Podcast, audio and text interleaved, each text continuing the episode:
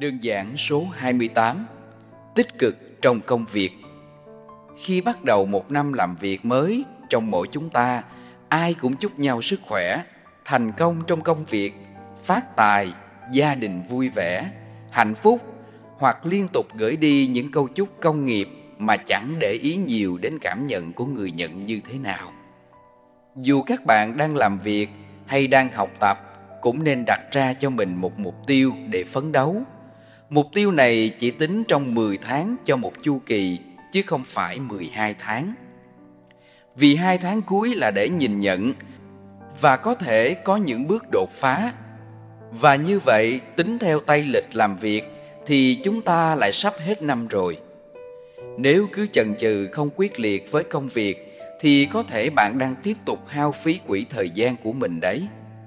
Bạn hãy luôn tư duy tích cực trong chính những việc mình đang làm – nếu bạn đang làm những việc bạn thích và có thu nhập tốt thì quá tuyệt vời. Đôi khi có những hoàn cảnh dẫn đến bạn phải làm những việc mà bạn không thích. Khi đó bạn hãy học cách thích những gì mình đang làm. Vì dù muốn hay không, bạn vẫn phải làm việc, vẫn phải nuôi sống bản thân mình trước cái đã. Chứ khoan hãy nghĩ đến nuôi ai khác, vì không ai phải có trách nhiệm với cuộc đời của bạn cả. Nếu bạn suy nghĩ tích cực thì hãy vui lòng tập trung và có trách nhiệm với chính những việc mình đang làm. Còn không thì hãy ngay lập tức từ bỏ những việc đó nếu bạn là người can đảm. Đừng tiếp tục than phiền công việc này mình không thích, sếp mình tệ quá, đồng nghiệp mình thì khó ưa. Rồi đến tháng bạn vẫn nhận lương. Bạn làm như vậy thì có công bằng hay không? Mà hễ nói đến công bằng thì giống như ai sát muối vào vết thương hở của bạn như vậy. Bất kỳ một công việc nào cũng cần đến tập thể, cần đến sự đồng lòng và tương trợ lẫn nhau. Nhưng tại sao chúng ta lại vì tính cá nhân của mình mà có thể ảnh hưởng đến cả chuỗi công việc? Tôi hay lấy ví dụ trong chuyên môn của mình thế này. Đơn hàng thiết kế và in ấn, đi tiếp nhận xử lý khách hàng tốt thiết kế tốt, in ấn và hoàn thành sản phẩm tốt. Đến giai đoạn giao hàng lại ghi nhầm địa chỉ và gửi sai đến khách hàng. Bạn thấy đấy, cả quá trình làm việc lại phụ thuộc vào anh giao hàng. Ý tôi nói ở đây là ai cũng quan trọng trong cả quá trình đó. Nhưng khi sự việc xảy ra thì hình dung là doanh nghiệp của chúng ta chịu thiệt, khách hàng cũng chịu thiệt vì ảnh hưởng đến công việc của họ nhân viên thì không vui vẻ với nhau. Sau đó đến tiền phạt, lương thưởng cuối năm vì những sai phạm đó. Bạn thấy đấy, luôn có tính hệ thống, chứ không đơn giản là chúng ta chỉ sai việc nhỏ. Doanh nghiệp không xem sự đóng góp của mỗi cá nhân trong công ty của mình, dù nhỏ nhất cũng là một thành phần không thể thiếu. Mà ngược lại, cư xử rất không ổn, thiếu sự tôn trọng. Tất cả chỉ vì nhìn nhận vấn đề không tích cực mà ra thôi.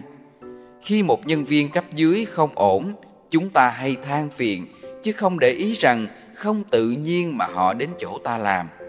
Đương nhiên không liên quan đến vấn đề quen biết và gửi gắm. Họ vào làm là do chúng ta tuyển chọn, sau đó đào tạo hoặc cơ bản là hướng dẫn công việc. Nếu làm không tốt thì ta xem lại quy trình đã thực hiện có sai sót không? Đào tạo và hướng dẫn vậy đã đủ hay chưa? Và một sự việc mà cứ ngồi đó suy xét mãi cũng không được, thì cần phải tư duy tích cực mới chọn được giải pháp tối ưu tại thời điểm xảy ra sự việc. Nếu đã thực hiện tốt các quy trình mà vẫn không ổn thì nên kết thúc.